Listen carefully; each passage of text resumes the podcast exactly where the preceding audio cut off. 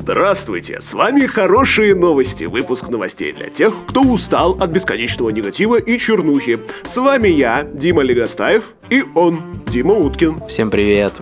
Ученые Балтийского федерального университета имени Канта выявили в пижме вещество, способное замедлить старение. Кто так же, как и мы, думал, что пижма это город, пижма это на самом деле растение, похоже очень на ромашку, просто без белых лепестков. Погуглите, вы его наверняка видели.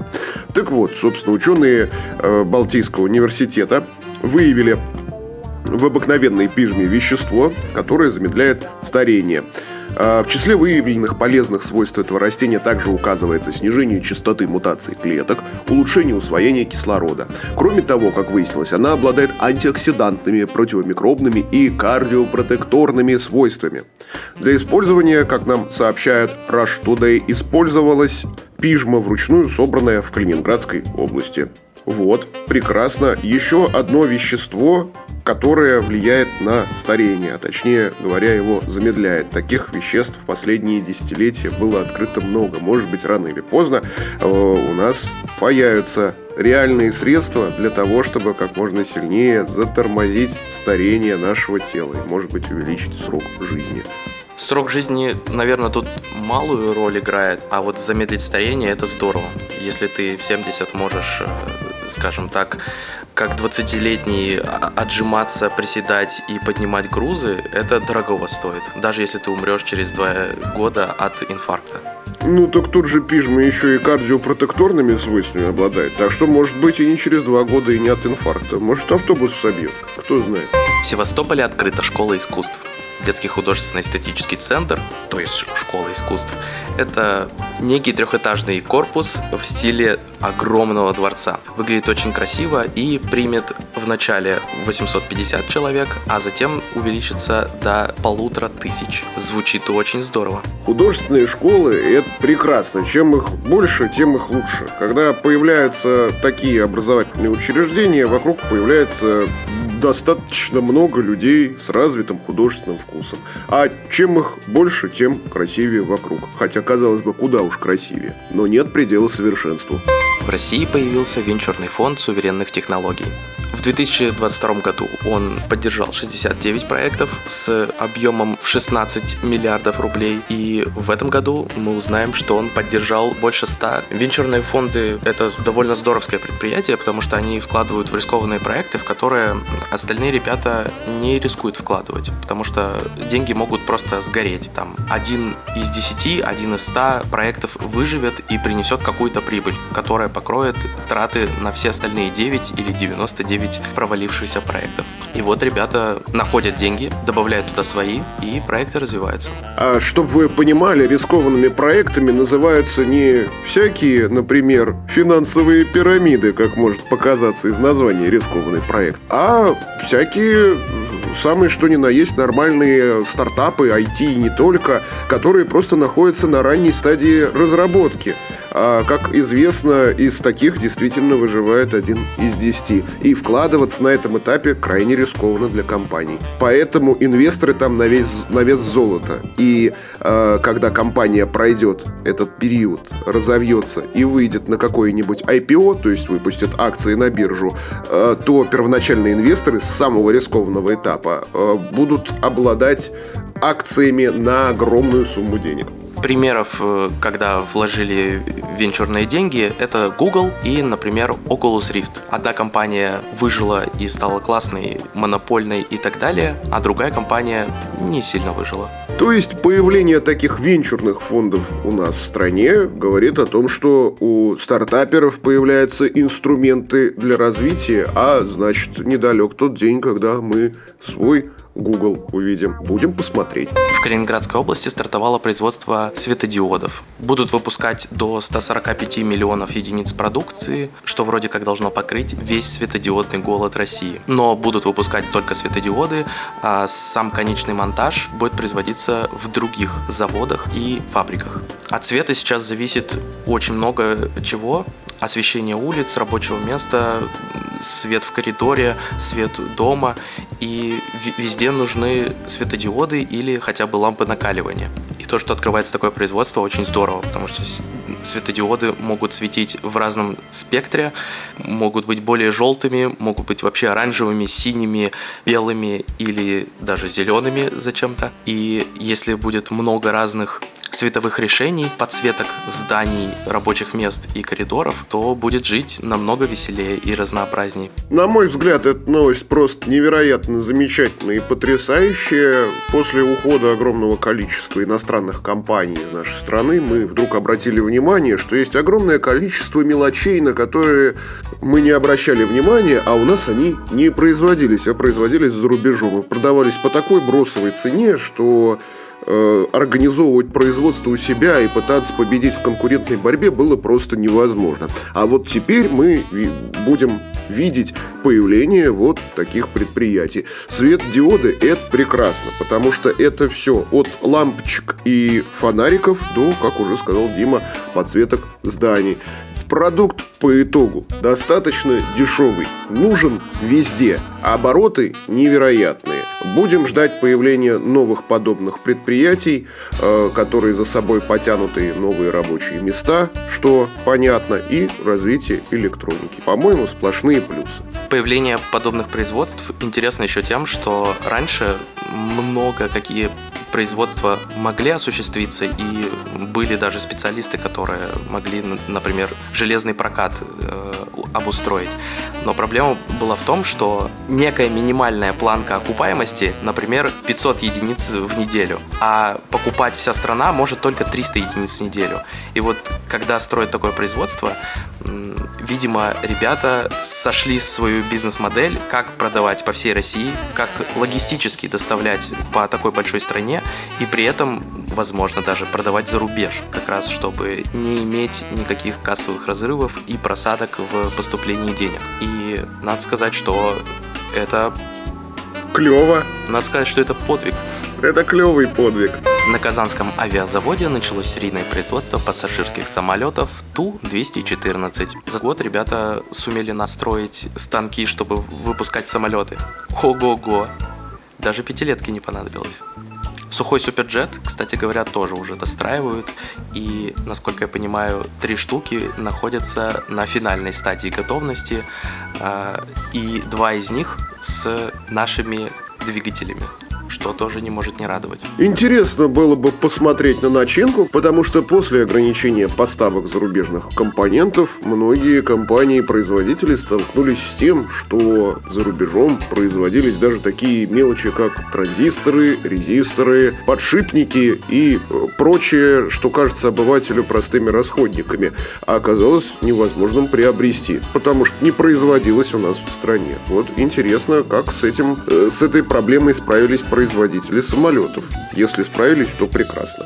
Всемирный банк резко улучшил прогноз по ВВП России в 2023 году. Вместо падения на 3,3%, как в январе, он теперь ожидает снижения лишь на 0,2%. Среднесрочные перспективы роста российской экономики ограничены из-за частично перекрытого доступа страны к ресурсам и технологиям, повышающим производительность, отметила организация. И вот очередной пример того, как в клочья уже трижды или четырежды разорванная российская экономика вдруг показывает признаки жизни и даже намерение к росту. Посмотрим, конечно, чем это кончится, потому что прогноз, он не обязательно в 100% случаев сбывается. Э, как знают многие из нас, предсказательная способность э, экспертов она колеблется где-то в районе 47-45% э, успешных предсказаний, что, в принципе, неплохой процент, но чуть меньше, чем у обезьяны, подкидывающей монетку. Так что посмотрим, к чему это приведет, но тенденция крайне отрадная. Да это на светодиодах все выросли просто. В России в 2023 году число продаж умных колонок выросло в два раза. За январь-март было продано около 900 тысяч умных колонок. Так что, если вы еще почему-то кому-то не подарили даже вторую колонку, может пора придумать другой универсальный подарок, ребят. Вообще интересно за этим наблюдать через призму новостей и через собственный взгляд на эти вещи. Потому как, когда умные колонки только появились, мне лично казалось, что это какая-то ерунда. И думаю, что также казалось огромному количеству потенциальных потребителей этого товара. Потом мне подарили умную колонку, и я стал рассказывать всем вокруг, насколько это классная штука, и стал видеть много людей, которые меняли свое мнение и также приобретали себе умные колонки. Мне кажется, это сарафанка сработала, но это мое личное наблюдение. То есть э, в прошлом году люди прошарили, что колонки это круто, стали покупать и рассказывать своим друзьям, и пошел взрывной рост продаж. Очень интересный процесс. В прошлом выпуске я рассказывал, как Mozilla тыкнула Google за то, что там не соблюдается ее же соглашение и требования к безопасности пользователей. В этот раз расскажу, что Google будет требовать от приложений наличия возможности удаления аккаунта. То есть Google последует примеру Apple, э, что аккаунт пользователя обязательно можно будет удалить. Это что, госуслуги удалят, получается? Нет, они же вернули себе кнопочку «Удалить аккаунт», так что теперь они подходят под, под политику безопасности. Вообще новость замечательная. Э, потихоньку всем производителям приложений прививают этику в дизайне. Удалить аккаунт – это очень важная часть функционала. И очень не здорово, когда какие-либо приложения запрещают удалить свои персональные данные с их платформы. А вот такие правила помогут всем вести себя прилично. Очень хорошо. Литрес впервые выставит весь каталог на Озоне. Литрес это самый крупный книжный игрок в стране. У него самые большие залежи аудиокниг, печатных книг и электронных книг. Соответственно, все они будут доступны на Озоне. Получается так очень интересная история получается, потому что когда задумываешься о дистрибьюции продукции, в первую очередь думаешь про товары физические, а оказывается электронным книгам тоже дистрибьюция нужна. Забавно. Ну, в целом просто игроки стараются быть представлены как можно в большем количестве точек контакта с покупателем. И это абсолютно логичные действия. Очень здорово. Нам стало удобнее жить, Литресу стало удобнее продавать продавать. Ну и, кстати, напомню, что для подобных штук, когда выкладываются буквально миллиард позиций, всегда проводят некую маркетинговую кампанию. Она может длиться целых полгода, а то и год, а, соответственно, вас ждут скидки по какой-нибудь Озон-карте или, если у вас есть аккаунт в Литресе, то будут давать подобные штуки. Следите за новостями, получайте книжки бесплатно или почти бесплатно. Они точно будут. Президент России Владимир Путин подписал закон о создании единого реестра военнообязанных и введении электронных повесток.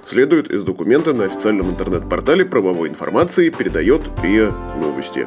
Ну, собственно, тема довольно больная, и казалось бы, как же ж она попала в наш выпуск хороших новостей. А я, тем не менее, считаю, что новость это просто замечательная, потому что военный учет это штука, которую, по-моему, уже лет 20, как пора бы цифровизовать. Там э, еще документы друг другу голубями передают э, в печатном виде. А не дай бог потеряют еще, и черт что начнется. В принципе, цифровизация этой отрасли, она может пугать многих молодых людей, и в том числе не могу сказать, что и я не встревожился от нее. Но если немножечко подумать, получается, что наличие цифрового реестра призывников будет исключать моменты, когда, например, вы получили цифровую бронь как IT-специалист, а военкомат вам говорит, а ты ножками приди, справочку принеси, а мы уже решим, правильно эта справочка или нет. Не потому, что они такие плохие и злые, хотят вас загрести, а потому что реально способности у них нет другой посмотреть на эти бумаги.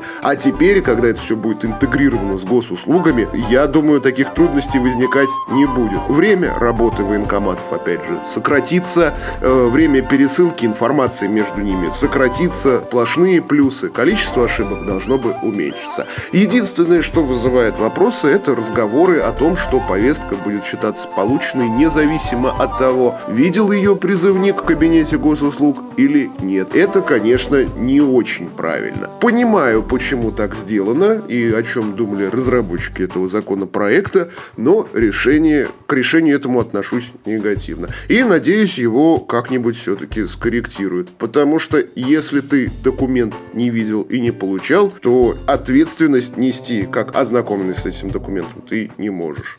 Надеюсь на скорое исправление. А в остальном сплошные плюсы. Ну, я от себя добавлю, что действительно очень неприятно, когда у тебя есть э, даже желание пойти в армию, чтобы просто это быстрее закончилось. У тебя же якобы нет другого выхода, ты не хочешь обращаться к юристам и так далее. И даже с этим желанием тебя могут мурыжить полгода, год, и каждый раз говорить, а вот приходи к нам. А сейчас, благодаря вот такой цифровизации, таких возможностей становится все меньше. Опять же, они не потому что злые, а у них просто папочки с топочкой стоят, вот этих нужно позвать в этом полугодии, потому что призыв. Это, кстати, кстати, очень смешно. Я лично знаю несколько случаев про людей, которые очень хотели отслужить. И так и не смогли этого сделать. Потому что один мой друг, например, приходил в военкомат аж три года подряд. И три года подряд ему говорили «иди отсюда, мальчик». А, я уж не помню по какой точно причине, но в армию он так и не пошел. Потому что в свое время призыва, когда его папочка была на столе э, под рукой и его призывали, э, у него была бронь по получению высшего образования, а Затем, собственно, когда он захотел, им уже то ли лень было документы доставать, то ли потеряли вовсе. Непонятно. Министерство финансов и Министерство экономики обозначили переход от антикризиса к нормализации. Прошедшая в пятницу в Белом доме совместная коллегия двух ключевых финансово-экономических ведомств, Минфина и Минэкономики, зафиксировала переход властей от антикризисной программы поддержки экономики к выполнению национальных целей развития и постепенной нормализации бюджетного процесса. Это новость в пару предыдущей новости про экономику, про то, что резко улучшили прогноз по отношению к ВВП России. Вот снова та же самая порванная в клочья экономика потихонечку восстанавливается и идет дальше. Новость очень хорошая и не нуждается в дополнительных пояснениях. Вот эта новость уже начинает тревожить меня, потому что когда антикризисные меры, это значит, что ребята, сломя голову просто, вот здесь не работает, мы туда вольем много денег, принесем самых важных людей, которые принимают решения, а не, скажем так, затягивают его на следующие полгода и продавливают, чтобы завод начал работать и изделия начали выпускаться. А нормализация – это когда все, где такие антикризисные меры были применены, просто устаивается и делают так, как положено, а не как получилось. Чтобы все было там по закону, чтобы если где-то не успели бумаги подписать вовремя, то их доподписали. А, подбили все, где не успели или скостили углы. Я понял твои опасения, но в целом я их не разделяю, потому что, как правило, антикризисный в первую очередь значит работу на износ, а нормальный режим работы это значит, что машинка настроена, как она работает, нас устраивает устраивает,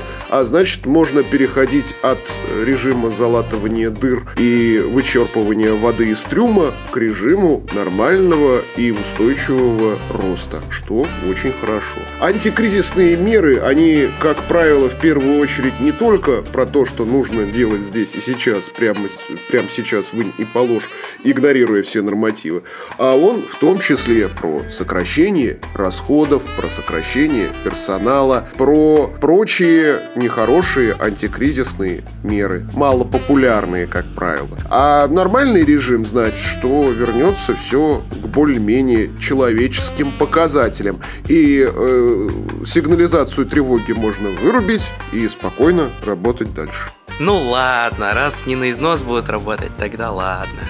Samsung может оснастить Galaxy Z Fold 5 и Galaxy Z Flip 5 быстросъемными аккумуляторами. Новость прекрасная. Мы уже очень давно не видели не только от флагманов отрасли, но и от более мелких их конкурентов телефонов со съемными аккумуляторами. А штука довольно удобная. Встроенный аккумулятор очень затратная история для конечного пользователя и очень удобная для производителя, потому что человек, который не может самостоятельно сменить аккумулятор, идет куда? В сервисный центр. Когда он живет в мире, где этих сервисных центров сертифицированных э, компаний-производителей много, а компания-производитель имеет маленький гешефт еще и со сменой аккумуляторов. А, собственно, когда этих центров нет, человек идет куда попало и пытается заменить там. И в итоге для конечного пользователя смена батареи всегда превращается в жуткий геморрой. Говорю об этом не понаслышке, сам недавно на айфоне менял батарейку. А, собственно, спросите вы меня, и что же здесь хорошего? Всего-то на двух телефонах планируют добавить съемный аккумулятор. А я скажу, что если эта история покажет себя выгодной на двух телефонах, дальше она появится еще на нескольких, а потом и другие товарищи, может быть, переймут эту моду на себя и появится больше телефонов со съемными аккумуляторами, что не может не радовать меня. Я больше аккумуляторы менять не хочу в сервисе. Роскосмос в 2023 году начнет создание системы связи Direct-to-Cell по словам директора Департамента перспективных программ и проекта «Сфера Роскосмоса» Сергея Прохорова, группировка будет строиться на базе космических аппаратов «Беркут-С». Вначале, когда я читал эту новость, подумал, что речь идет о каких-то технологиях для военных. Однако же исполнительный директор госкорпорации по перспективным программам и науке Александр Плашенко это дело в этой же новости опровергает. Технология называется Direct to Cell, Direct to Mobile. Мы хотим идти в ногу со временем и заложить необходимые проекты решения для того, чтобы иметь такую систему на низких орбитах и обеспечить качественно новый уровень предоставления услуг массовому потребителю. Исключение из этой системы мобильных операторов и прочего дополнительного оборудования говорит, во-первых, об ускорении предоставления услуг, а во-вторых, наверное, все-таки об их удешевлении. Все еще не очень сильно понимаю, как это будет работать, но звучит, по крайней мере,